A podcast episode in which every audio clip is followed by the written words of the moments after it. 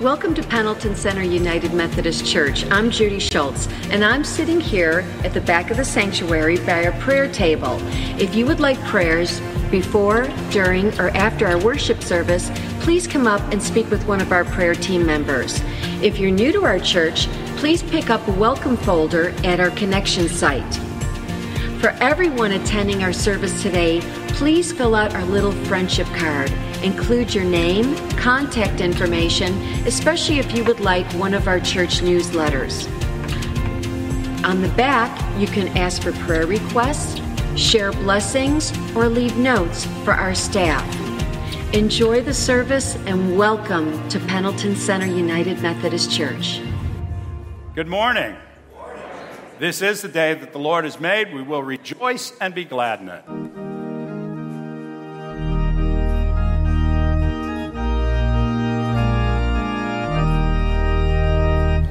This is the day This is the day that the Lord has made. that the Lord has made. Let us rejoice Let us rejoice and be glad in it. and be glad in it. This is the day that the Lord has made. Let us rejoice and be glad in it. This is the day This is the day that the Lord has made. Let us pray.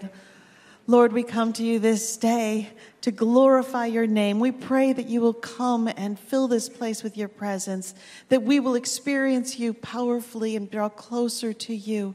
And may we be a witness to your wonder and your love. In Jesus' name, amen. Amen. I'd like to invite you all to stand if you're able as we sing together, Standing on the Promises.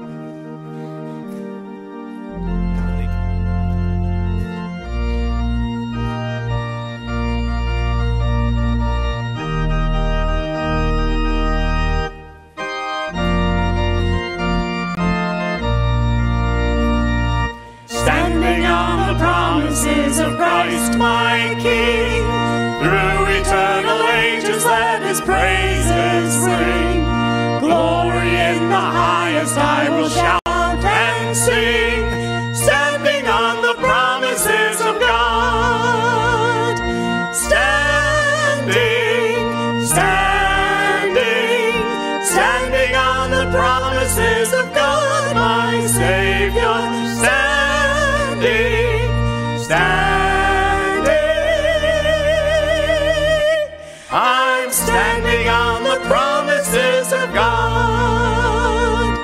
Standing on the promises that cannot fail.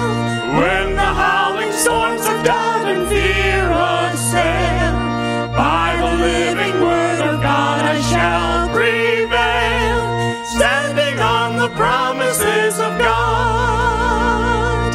Standing, standing, standing on the promises of God, my Savior. Standing, standing. I'm standing on the promises of God. Standing on the promises of Christ the Lord. Bound him eternally by love's strong cord. Overcoming daily with the Spirit's sword. Standing on the promises of God.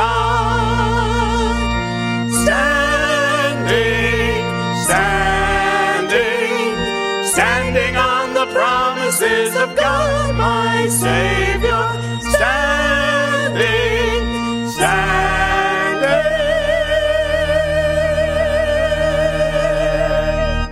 I'm standing on the promises of God. Standing on the promises I cannot fall. Listening every moment to the Spirit's call.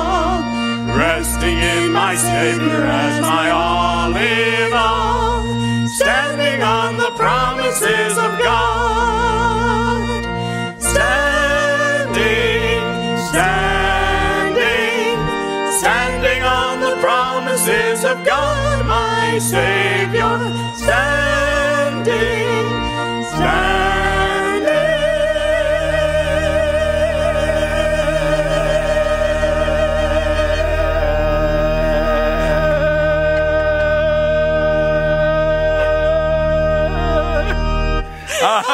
standing on the promises of God. The Lord be with you. Please be seated. No. no. Please stand up, actually, because the boy it's Boy Scouts Sunday, and the Boy Scouts are going to press us in with the flag. So please continue to stand. Thank you.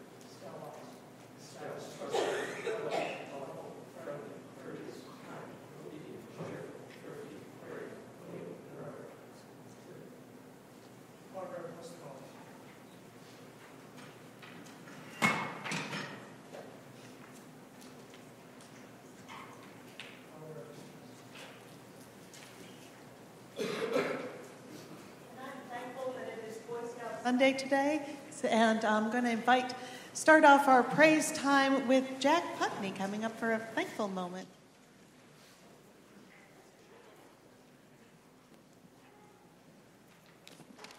Good morning. Uh, hi, I'm Jack Putney. Um, I've been a member of Troop 98 for roughly five and a half years now. Uh, this troop in general uh, has helped me learn a lot of important things in life, and but it has also provided me with some great memories and friends along the way. It's a great way, scouting in general is a great way to earn recognition and potential scholarships if you're applying to college, but it's also a lot more than that. This organization has informed millions of young men who uh, are looking to better themselves in the world above them. This organization also gives you a lot of experiences that you'll never be able to get again in your lifetime. Just this past summer, we attended Sea Base, which is a high adventure camp based out of Key West, Florida. Now, normally that sounds like a good getaway for a week, but uh, it, was a lot, it was a lot more challenging than that, than you would think. Um, we lived for an island on a day with nothing, which was a lot of fun. Uh, we went deep sea fishing. Hmm? we went deep sea fishing, and we snorkeled in some of the clearest water on the planet. I probably wouldn't have been able to do any of these things if it wasn't for Scouts, which is the really cool thing about it. And along with that, we, uh, we're partnered hand in hand with Pendleton Center. So they help us do everything from our weekly meetings to our Italian night, which is this Saturday, Friday, this Saturday, February 2nd, if you haven't bought your tickets yet. Um, but yeah, they help us serve the community and they help us better ourselves and prepare ourselves for the real world. Thank you.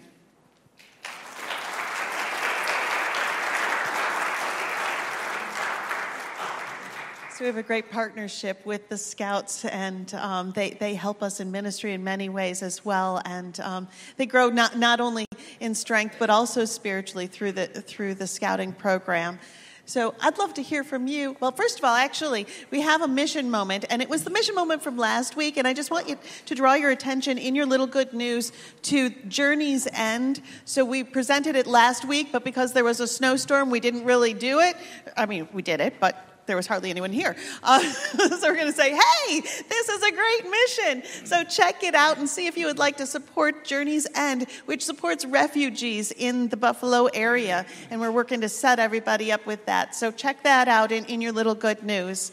And I am so thankful and grateful to be here and worshiping in the United States, back from Cuba, which was a powerful, powerful experience of the Holy Spirit. And I'd love to hear from you. How is God working in your life? What, what can you say that is you are thankful to God for, or how have you seen God move? What's, what's great? Yeah. blessed to uh, feed the homeless last night on the street, and thanks to everybody for the donations and prayers. And, uh, It was cold, but uh, we handed out coats, scarves, gloves, and uh, meatloaf dinner, so it was very Wonderful. So uh, they, they did a meal on the streets for the homeless people last night and handed out coats and things. It's, it's, a wonderful ministry, and that's such a blessing. Absolutely. Melinda, you had your hand up? Ah, Oldest daughter got engaged last night. Very nice. Very nice. Praise God. Anyone else want to share? Yeah, Randy. Grant took a job in LA. Okay, so we add him to the prayer list for not only his knee, but safe travels and LA. Oh, okay, yes.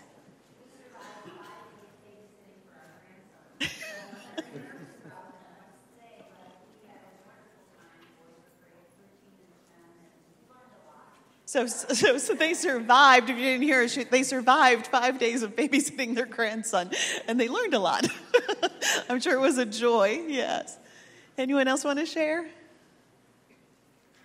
As we reflect on our our blessings, just how good God is, because He's moving powerfully in our lives. Open ourselves up to it. Say thank you to God as we return our gifts, tithes, and offerings.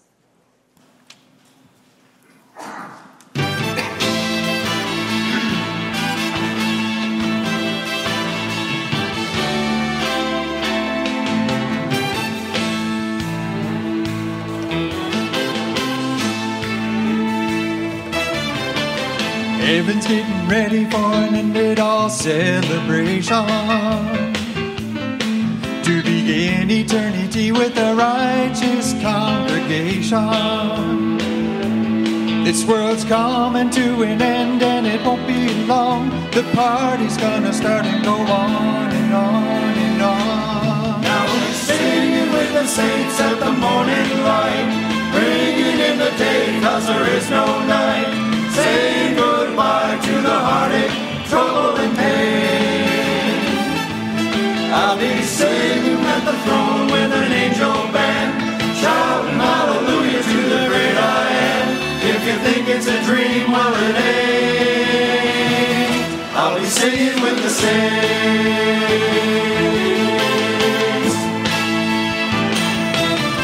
Well, the tambourine's ringing and David starts to feel the rhythm. Paul and Silas are humming a tune they wrote in prison. Well, Gabriel hears the music as he picks up his horn. It's just another glory, hallelujah morn. Now he's singing with the saints at the morning light, ringing in the day, cause there is no night.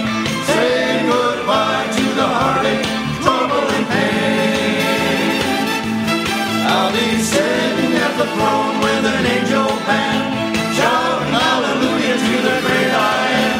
If you think it's a dream, well it ain't. I'll be singing with the saints.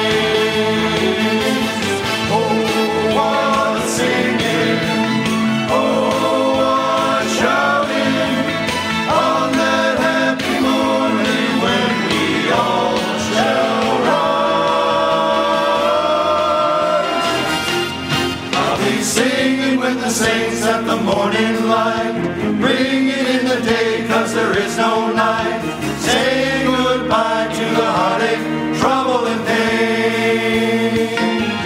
I'll be sitting at the throne with an angel band, shouting hallelujah to the great I am. If you think it's a dream, well it ain't. I'll be singing with the soul.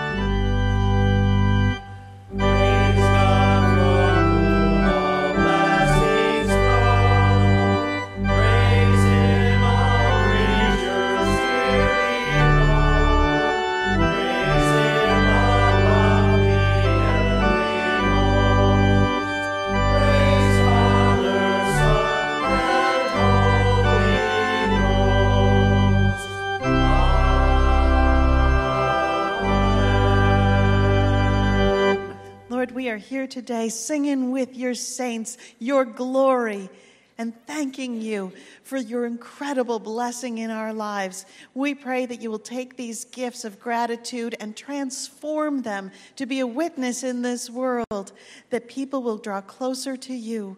In Jesus' name we pray. Amen. Amen. Please be seated.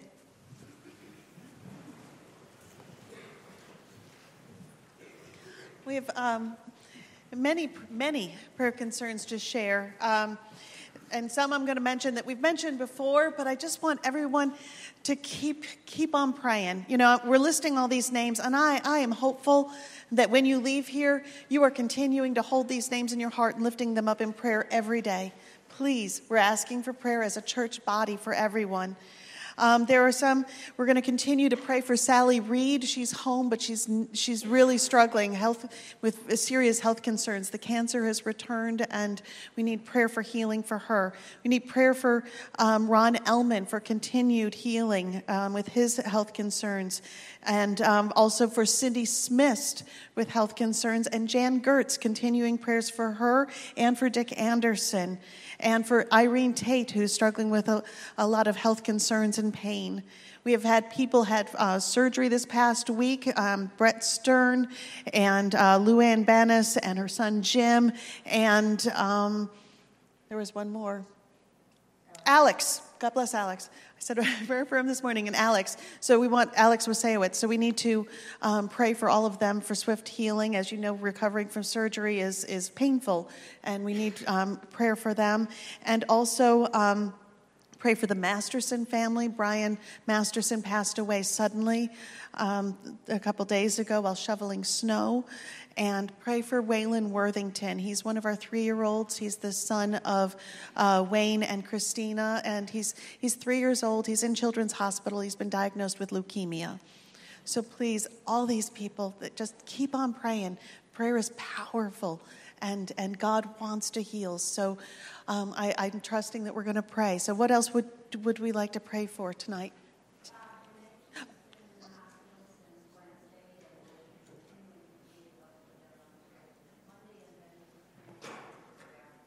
So, Bob Dimmig is in the hospital. So, pr- please pray for Bob. Anyone else? Judy. Iris Rose, the little preemie who came home in October and just a few weeks ago, um, is back in. Her heart is real bad. Um, her systems were closing down. They put her in a, uh, a coma, and when they put her in the coma, her heart started to heal. So we're believing that Iris Rose is going to rock for Jesus. So, baby Iris Rose, please pray for healing for her. Anyone else? Okay, let's pray. Lord, we come to you today, trusting in you, knowing that you are good and that you have wonderful plans for all of us. Though at the same time, Lord, we have troubles on our hearts, concerns in our lives, and, and we're handing them over to you, Lord, in faith, in trust. The concerns of people, Lord, we pray for your healing hand to come and touch your people, the people we've named today, and the people on people's hearts that have not been named. Lord, there are people that need healing. We pray for complete physical healing for people who are struggling with diseases, with cancers, with struggles with, with breathing. Lord, we pray for breath to continue, for cancer to be stricken down, for any diseases to be cast out, for your healing touch to touch the people and heal them physically, completely for your glory. We pray for people who are recovering for, from surgery that they will not have any pain, Lord, and they'll heal swiftly. And we pray for people who are struggling in their souls, people who need you, Lord. We pray that you'll draw them closer and help us to be witnesses to you, to be loving to others and, and help people who are struggling in so many ways. We pray for people to have your discernment and your wisdom, that people will have your peace and your presence. Lord, we pray for people who are in mourning, people who are struggling. Lord, we pray for your comfort and your touch. We pray for relationships that are experiencing brokenness, that your love will, will manifest within and draw people closer, that forgiveness will abound. We pray for this country, Lord. We lift up this country, that we will become unified again with you as our leader. And we pray that, that this country will exalt your name and give all of the leaders in this country, Lord, pray that you'll give them your discernment and your wisdom. Help them to trust in you and make decisions in your name, in your way, for your will. Lord, we lift up to you this church, this church, Lord, that seeks to glorify you. We pray that you'll continue to fill us with your Holy Spirit, guide us in our ministries and teach us your ways, Lord. Open up opportunities to minister more, open up our hearts to receive you more. We pray for a powerful movement of the Holy Spirit to come upon us, that we will become transformed and people will know you through us. We thank you for the healing that you're doing in the people. We thank you for the physical healing, emotional healing, and healing in people's souls and minds and, and in their relationships, the healing you're doing, Lord, as people receive you. And we pray that you'll continue to draw us closer, draw us closer, draw us deeper, that we may glorify you in Jesus' name. Amen. Now let's hear from the word of the Lord.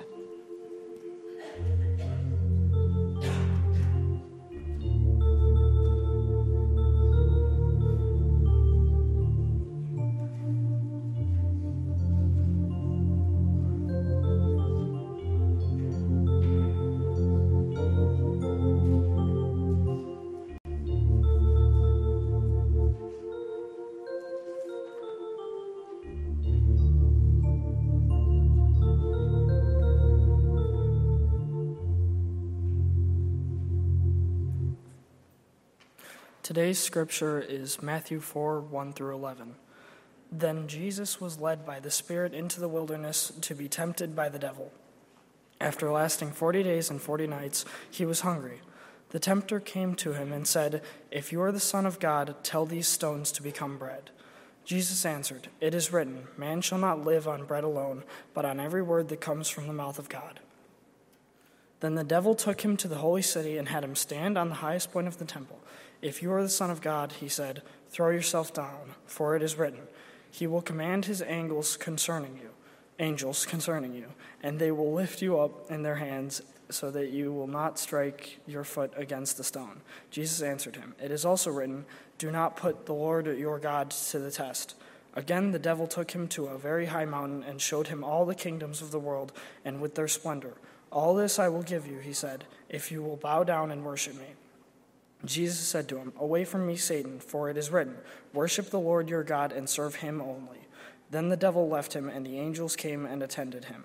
This is the word of the Lord.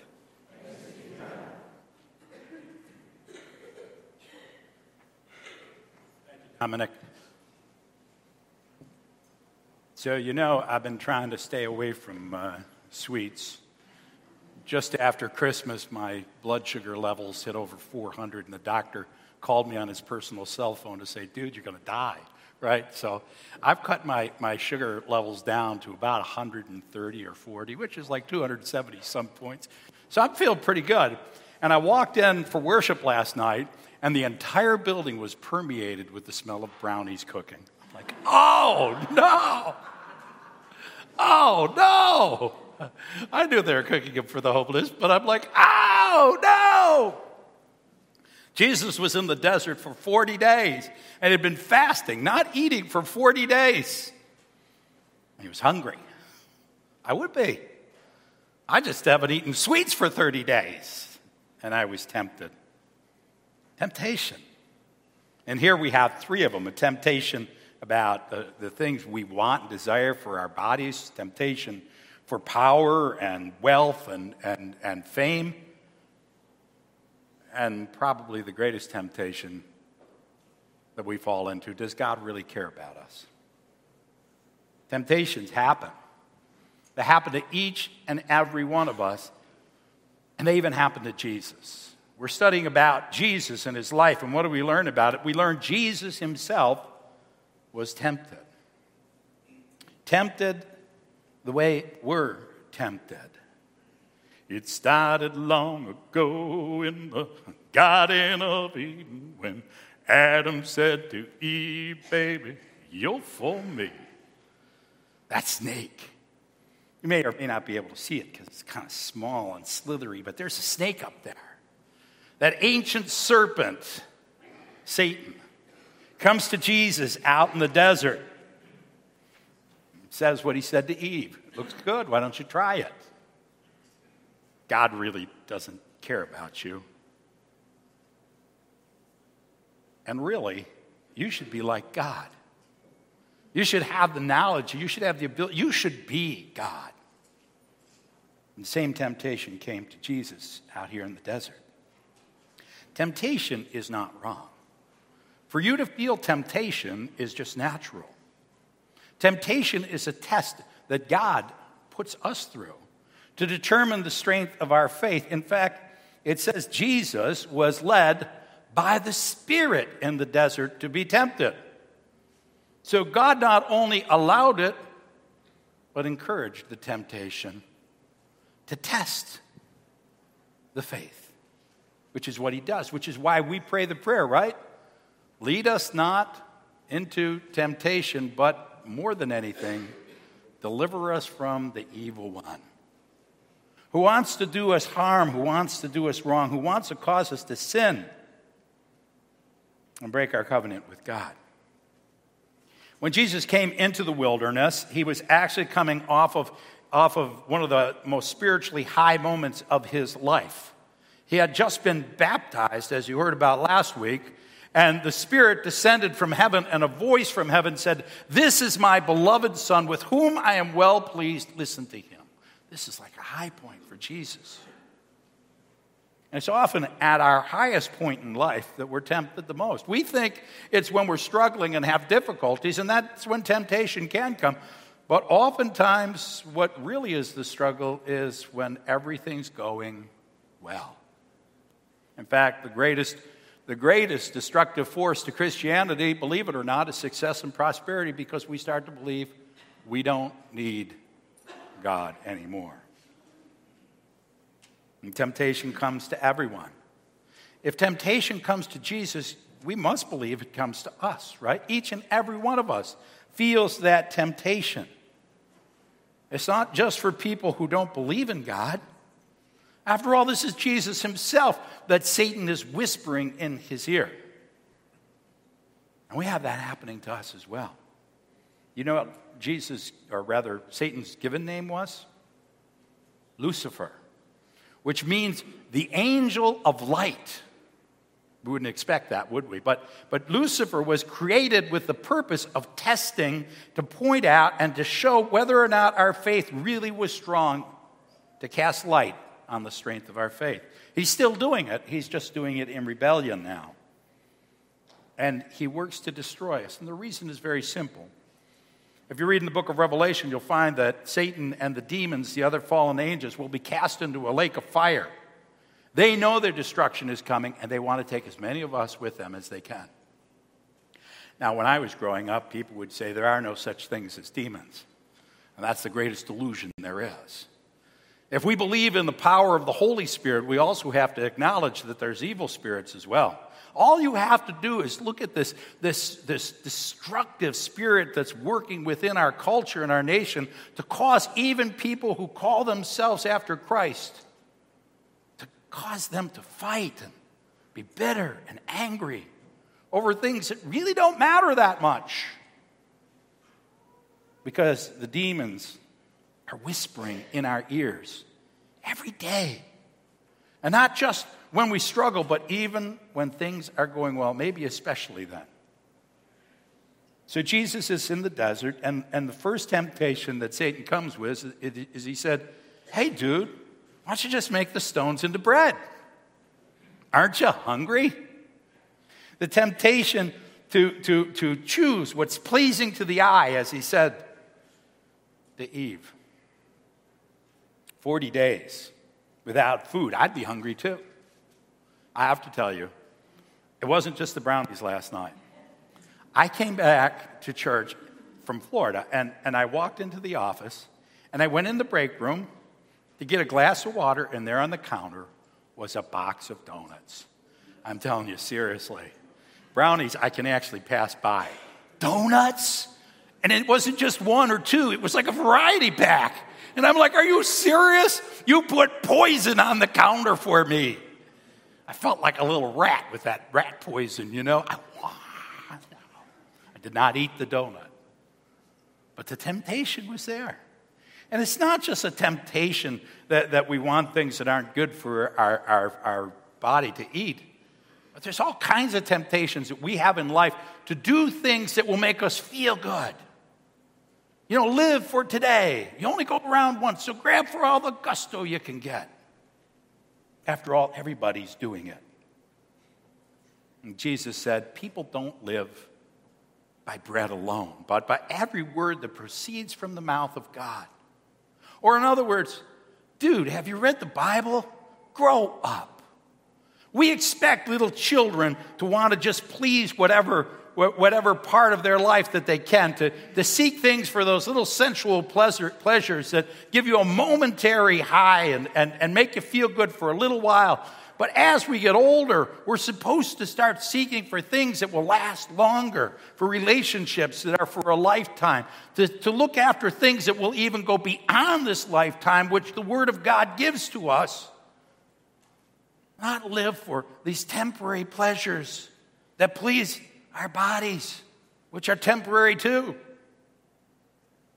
but actually to live for something that lasts longer, lasts forever. Jesus says, I'm not going to make those rocks red. Satan had a different, a different uh, temptation. He says he took him to a high place where he put all the things in life power and wealth and, and fame and all the things that we've been taught continuously are the purpose of life. Get a big bank account. Figure out a way to win America's Got Talent. Discover a way to be popular with everybody. Figure out a way that you can control other people, and have power and influence. That's very seductive. Very seductive. Satan offers these artificial rewards because he's trying to replace the power of God. And, and, and, and we give into this temptation more than we even realize. Pastor Sherry was talking about miracles that occur in Cuba in the churches. Well, people will ask me, why are there more miracles occurring in Cuba or Africa or other places where people are poor and struggling? Because we've given up trusting in God. We put our trust in everything else. And we become convinced that the purpose of life are the things they tell us about on television. To the point to which I would ask you, I don't want you to answer. I don't want you to answer. You have your own answer with your own heart and your own God. What if somebody offered you $1 billion to never go worship God again? Would you give up your faith in God for a billion dollars? Can you imagine what a billion dollars could do? Could you imagine what you could do to help other people and to take care of yourselves and to take away all the things you worry about? The devil went down to Georgia looking to make a deal, right? And how many people say, I'll make that deal? I'll make that deal. He took them to a high place.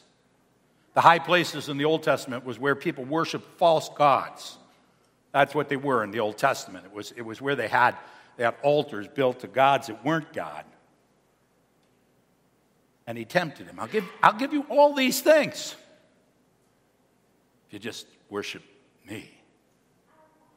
So, who was the richest man in 2013? The richest man in the world? Anybody know? I'll give you a hint. His first name was Carlos. Oh, that helped, didn't it? You don't know who the richest man in the world was five years ago? The richest man in the world was named Carlos. Carlos Slim. He's from Mexico. He's still worth 60 billion. I know that's not very much anymore. And you don't even know who he is. And that's, that's really when you look at the fleeting striving after the wind that Solomon talks about, who was the richest man ever, we discover that the temptation to make anything our God, whether it's money, whether it's work, whether it's, whether it's fame, whether it's even friendships or any of these kind of things, anything that we put above God just leads to destruction. And so Jesus answered, It is written, You shall worship the Lord and God alone. Worship God. Because when we worship God, we remember whose we are and who we are compared to God. We are not God.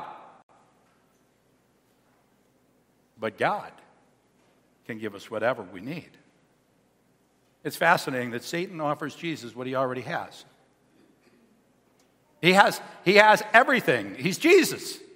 Anything he wants, he can have. And that's what t- Satan tempts him with. Don't you know that God has said to us, Seek first the kingdom of God and his righteousness, and all these things will be added to you. Whatever you ask for in Jesus' name, it says he will give you. But we don't ask in Jesus' name, we ask in our name. God, I want it. Lord, won't you buy me a color TV? Right? Lord, I just, I just want you to give me stuff to make me happy. But if you're doing it for God, if your purpose is for God, if you're living for those eternal things we talked about earlier, then, then God will give you everything you ever need. And you might find out it's a lot less than everybody tells you you need. Jesus knew who he was. And it's important for us to learn from that that one of the ways we resist temptation is knowing whose we are. Those are two temptations. And they're the temptations we commonly think of when we think of, of, the, uh, of the temptations we face, those things that, that are those, those actions that will make us feel good that we, we try, to, try to resist, like the brownies or the donuts, right? Or, or, or the, the, the temptation to, to, to get the things that this world tells us are essential for us to be thriving. But the third temptation that Jesus faced is much harder.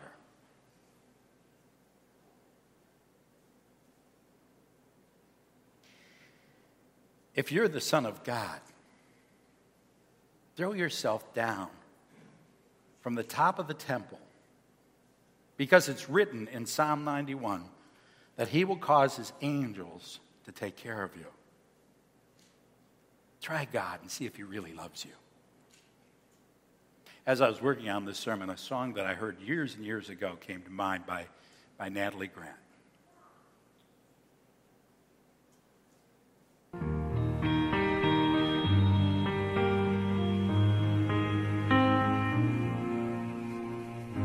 Two months is too little.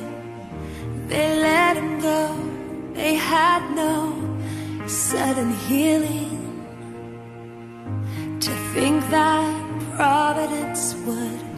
Take a child from his mother while she prays is appalling.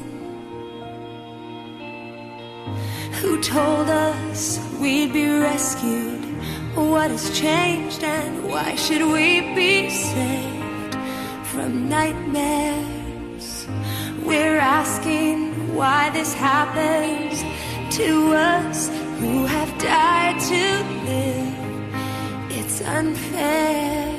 This is what it means to be held, how it feels when the sacred is torn from the light and you survive. This is what it is to be loved and to know that the promise was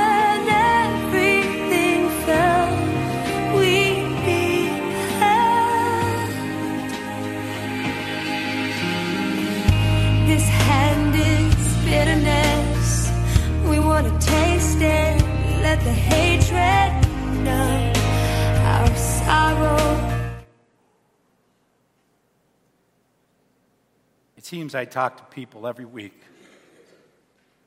that are angry with God. We want to let the hatred numb our sorrows because it feels as if somehow things aren't fair. And sometimes they're just not.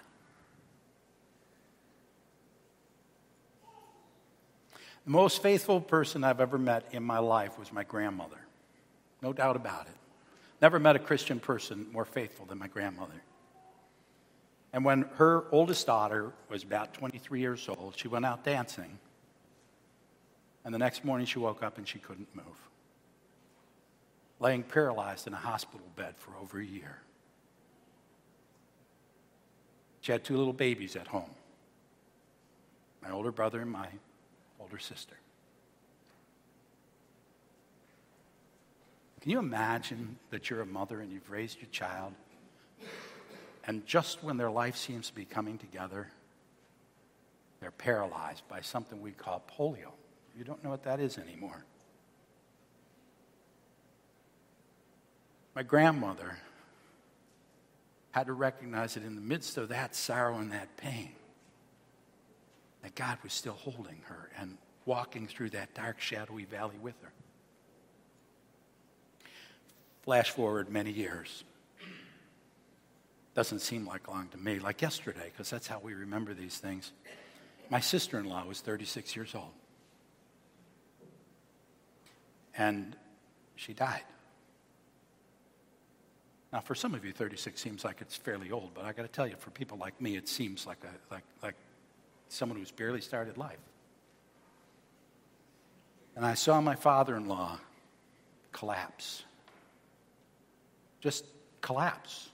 Everything he was, all he felt strong about, everything that defined who he felt he were, was to be, the successful man became a shell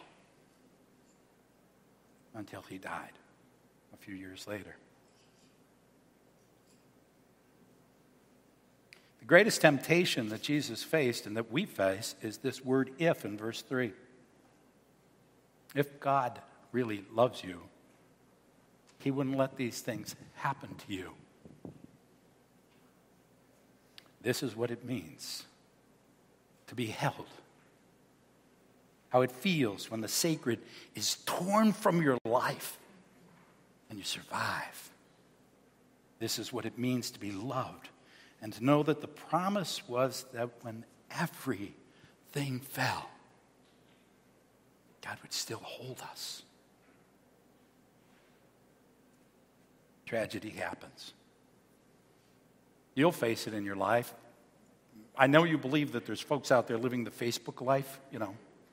They go from a cruise to a birthday party to a celebration and never have a problem, and all you see is smiles and happiness, right? They don't exist.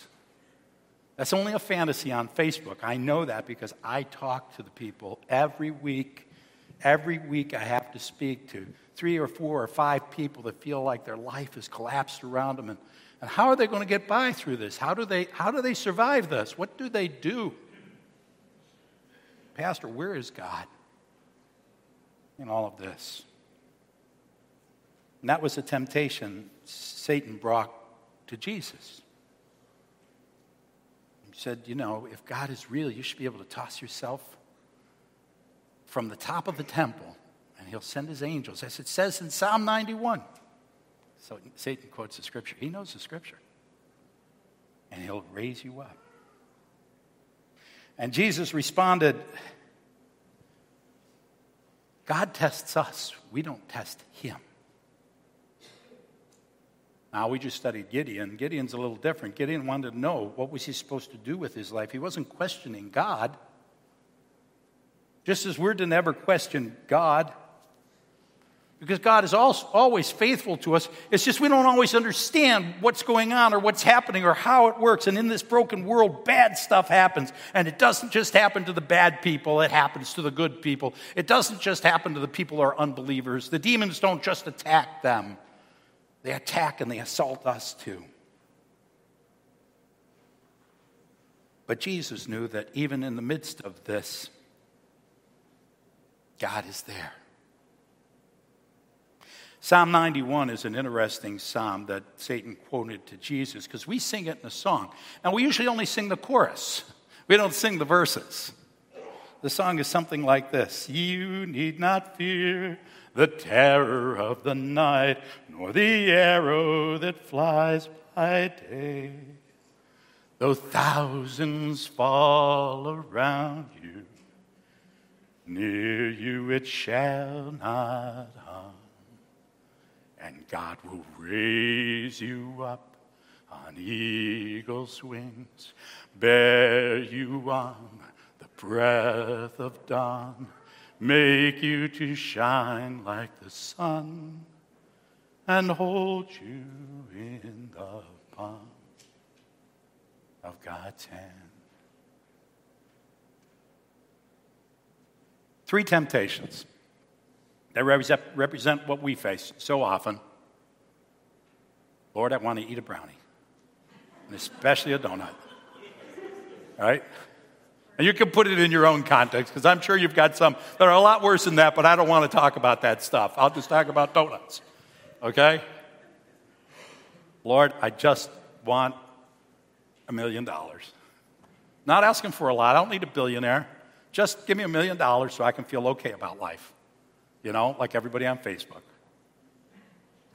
And Lord, don't let these things happen to me. Prove that you love me by exempting me from all the troubles of life. And if one comes, I expect a miracle. Now, by the way, I do expect miracles. I have seen miracles, and miracles are not just for the poor. Miracles have occurred in our church. I've had many people come to this rail and I prayed with them, and they were miraculously healed from 20 year diseases, from difficulties in seeing, from broken hands, from, from, from, from brain damage, from assaults by demons, which I've seen and talked to and cast out, from relationships that are falling apart. God is still doing miracles. We just have to be ready for them. But the temptation is when God doesn't do the miracle, which miracles are, are God breaking into the world in a way he doesn't normally plan. Do you follow? And if he does it all the time, then it becomes not a miracle, it becomes normal. Like taking a breath every day, which could be a miracle. But we do it every day. I believe in these. But the temptation is that when everything doesn't go the Facebook way, do we turn away from God?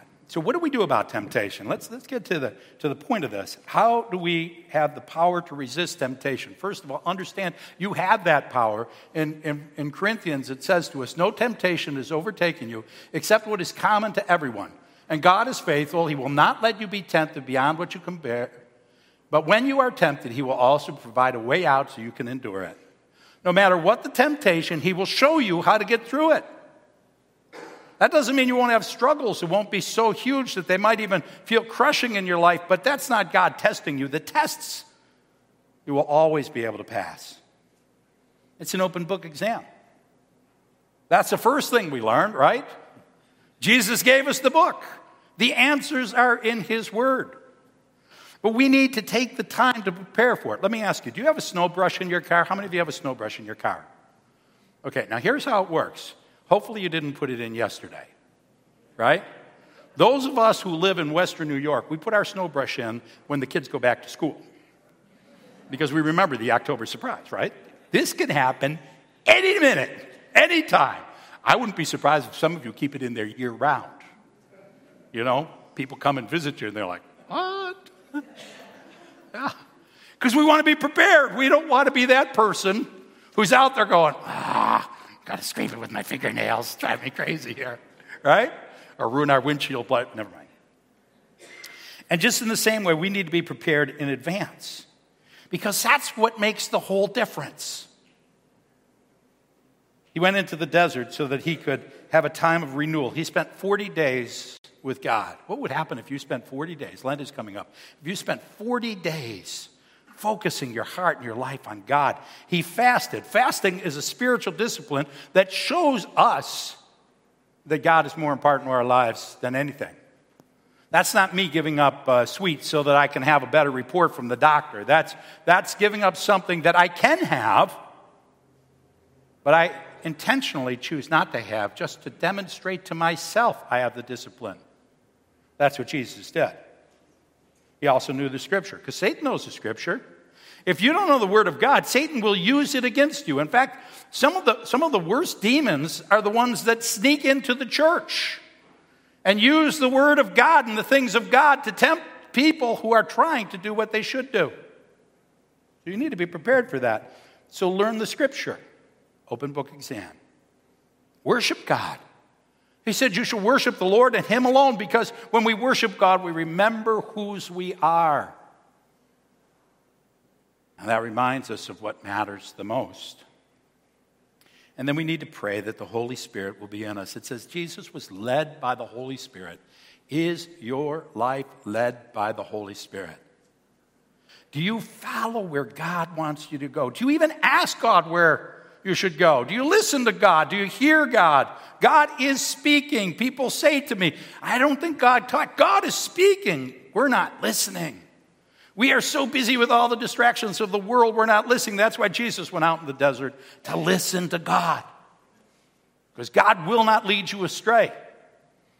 And if we have the power of the Holy Spirit, we'll be like the people that, that are talked about in 1 John when the apostle said to us, Dear children, you are from God and have overcome them because the one who is in you is greater than the one in the world. There are no demons that you cannot overcome or defeat with the Holy Spirit of God. But not if you don't have it, not if you won't allow it to work. My father in law believed in Jesus, but he didn't practice that much. He had this book sat on his coffee table. We used it for a coaster mostly. He went to church a couple of times a year. I don't know how much he prayed, probably more than I knew. So when the testing came, he wasn't prepared to stand. So his daughter and I tried to be there to hold him up and stand with him. But my grandmother, on the other hand, who faced far more tragedies than just her daughter getting polio. Can't tell you how tragic my grandmother's life was. She was fed on the scripture and knew it. She had the Holy Spirit. She worshiped God every every week. She prayed all the time. She was led by what God said. And when the darkness and brokenness came and the shadowy valleys appeared, she knew how to walk through them. Hold on to God no matter what. When it's the darkest, God is there. It's easy to resist the temptation of brownies. It really is. It's even, it's even okay and not so hard to, to not get worried about, about fame and money and things like that. But what about the temptation to believe we're not loved? In Luke, this passage ends differently. It says Satan left Jesus for more opportune time for a time when Jesus was a little weaker, for another garden, the Garden of Gethsemane. And that old snake came back to Jesus and said, you don't really want to do this cross thing. Really. You don't want to do this. Not only was Jesus tempted, remember who he is. God himself was tempted to just let us all drown in our sin and our destruction because it was going to hurt. He was going to have to give up the very thing he believed in the most and he held on to the most his purity, his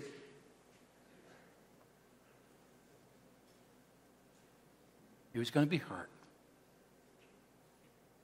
That's hard. Caring and loving means you're going to. It's just the way it is. But somehow, when we turn to God, He helps us to know that even in that hurt, He's there. This is what it means to be held. How it feels when the sacred is torn from you and you survive. This is what it means to be loved and to know that the promise was when everything fell, we'd be held. So Jesus went to the cross, hung there in pain, was willing to forgive our sins from the cross itself.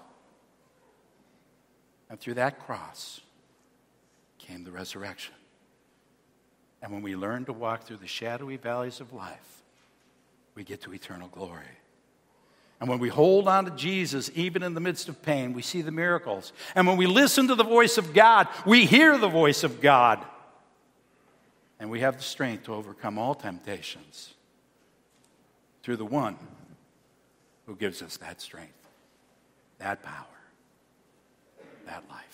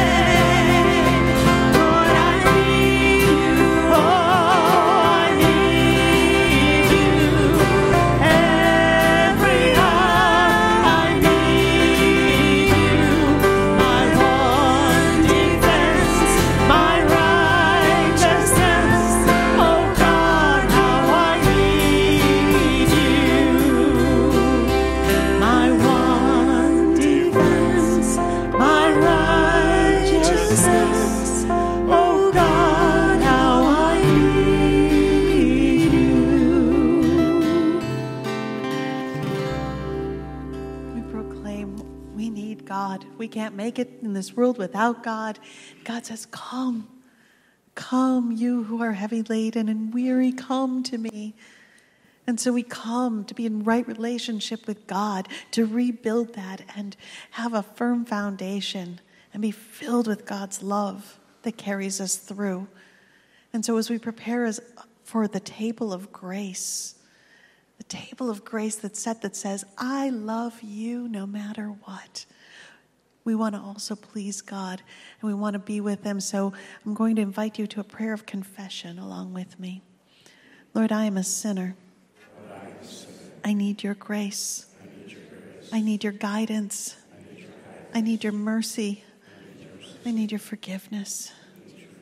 I need your wisdom. I need your direction. I need your strength. I need your power. I can't make it on my own. Be with me, Lord. Forgive my sins. Set me on the right path. And continue in that path, glorifying you in strength. In Jesus' name we pray. Amen. So, hear the good news. No matter what is going on in our lives, God loves us. No matter what we've ever done, God loves us. Christ died for us while we were yet sinners, and this proves God's love for you and for me. So, in the name of Jesus Christ, your sins are forgiven. In the name of Jesus Christ, your sins are forgiven. Glory to God. Amen. One thing remains.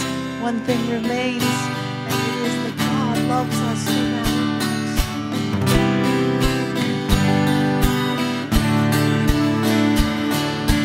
higher than the mountains that I face, stronger in the power of the grave, constant in the trial and the change.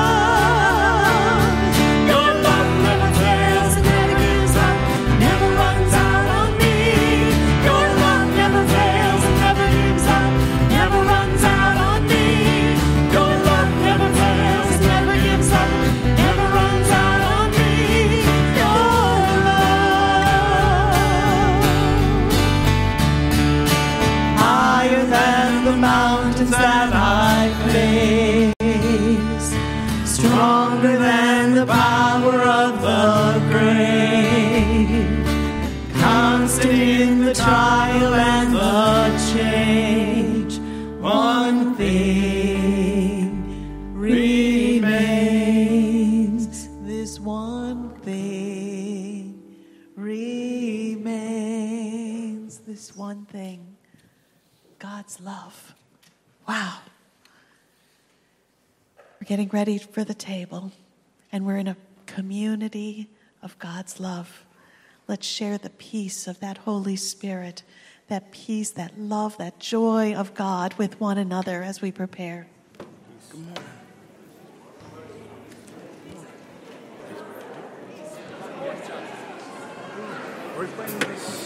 Now or after?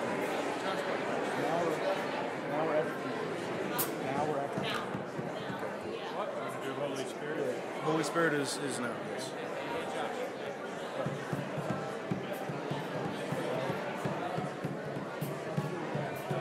I don't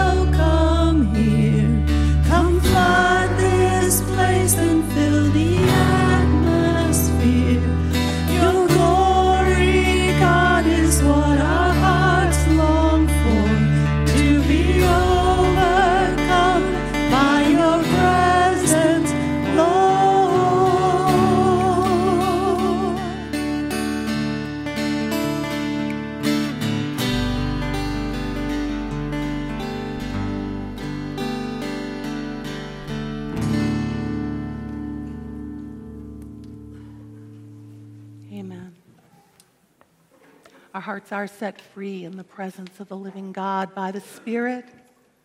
We are filled to overflowing. We are flooded with the presence of God and well able to submit to God, to resist all that comes against us, that the enemy would flee from us, and we have no need to walk anywhere but on the path God has called us to walk on. Amen?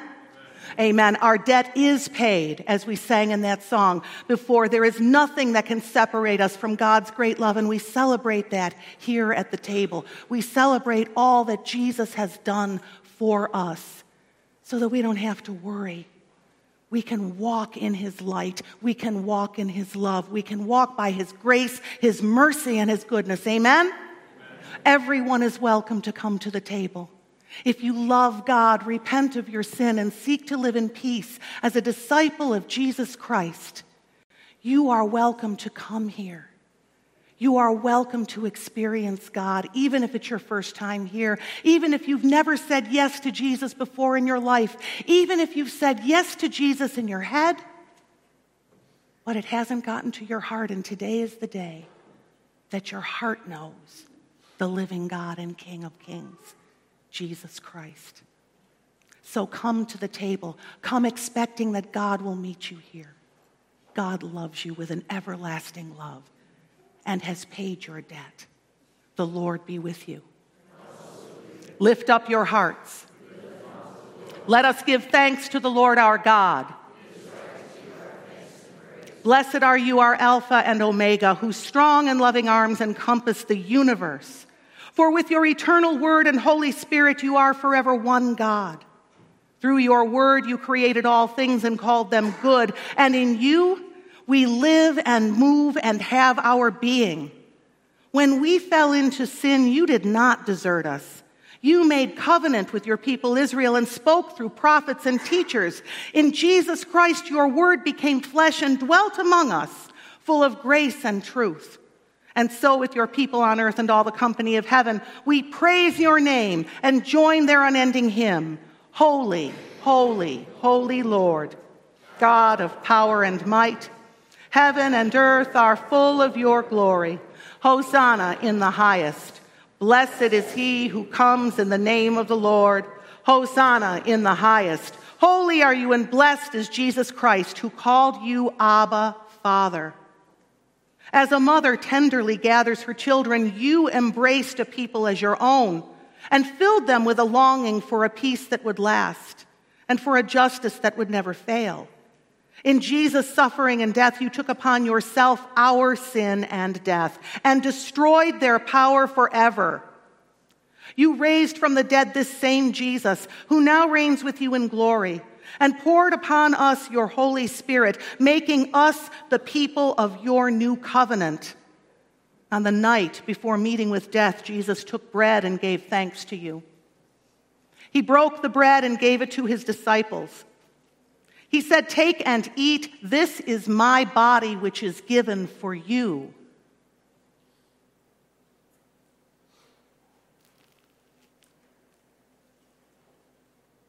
Do this in remembrance of me. And when the supper was over, Jesus took the cup and he gave thanks to you. He gave it to his disciples and said, Drink from this, all of you. This is the cup of my blood, the blood of the new and everlasting covenant, poured out for you, poured out for many for the forgiveness of sin. Do this as often as you drink it in remembrance of me. And so, in remembrance of these, your mighty acts in Jesus Christ, we offer ourselves in praise and thanksgiving as a holy and living sacrifice, in union with Christ's offering for us, as we proclaim the mystery of faith. Christ has died. Christ is risen. Christ will come again. Pour out your Holy Spirit on us gathered here and on these gifts, that in the breaking of this bread and the drinking of this wine, we may know the presence of the living Christ and be renewed as the body of Christ for the world, redeemed by Christ's blood. As the grain and grapes once dispersed in the field are now united on this table in bread and juice, so may we and all your people be gathered from every time and place into the unity of your eternal household and feast at your table forever. Through Christ, with Christ, in Christ, in the unity of the Holy Spirit, all honor and glory is yours, Almighty God, now and forever. Amen. Shall we pray together with the confidence of children redeemed by God? The prayer Jesus taught us. Our Father, who art in heaven, hallowed be thy name. Thy kingdom come, thy will be done, on earth as it is in heaven. Give us this day our daily bread, and forgive us our trespasses, as we forgive those who trespass against us. And lead us not into temptation, but deliver us from evil. For thine is the kingdom and the power and the glory forever and ever. Amen. Will those who are serving please come forward?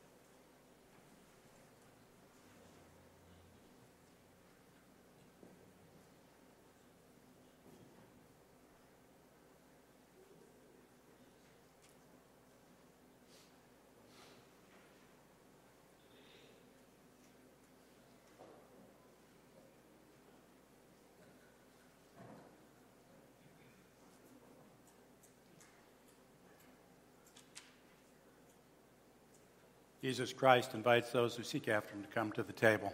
You're welcome to come and meet God, be with God, experience God, to be anointed at the rail for prayers for healing, for miracles. Come and light a candle. Come and meet Lord.